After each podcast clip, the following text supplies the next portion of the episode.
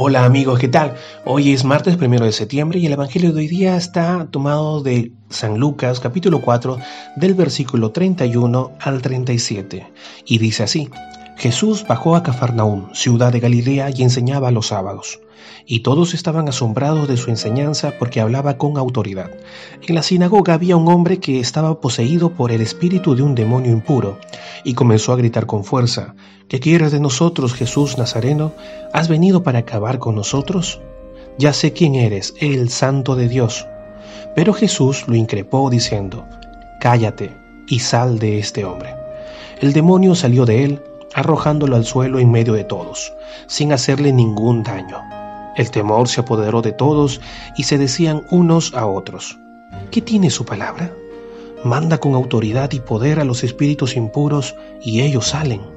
Y su fama se extendía por todas partes en aquella región. Palabra del Señor. Hoy nos hemos situado en Cafarnaún.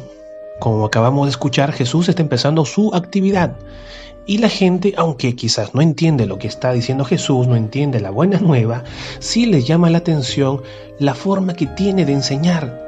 Estas palabras que salen de Jesús, pero que las dice con autoridad y la gente reconoce eso. Lucas nos cuenta que Jesús acudía los sábados a la sinagoga. Es precisamente en este lugar donde se encuentra con este hombre que estaba endemoniado y a quien lo libera solo con su palabra. Cállate y sal de él. Un hombre endemoniado en aquel tiempo estaba excluido de la sociedad por ser un pecador. Pero Jesús le devuelve su dignidad de hijo, su libertad, y lo trata con bondad y misericordia.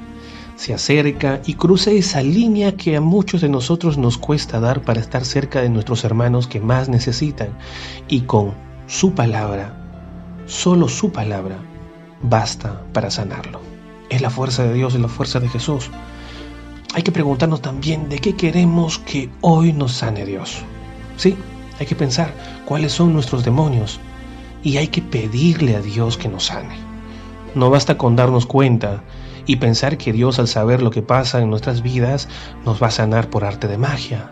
Hay que también meditar y pedir y no cansarnos de intentar, de pedir una y otra vez, de levantar la mirada y dirigirnos a Dios, porque Él siempre, siempre nos va a escuchar.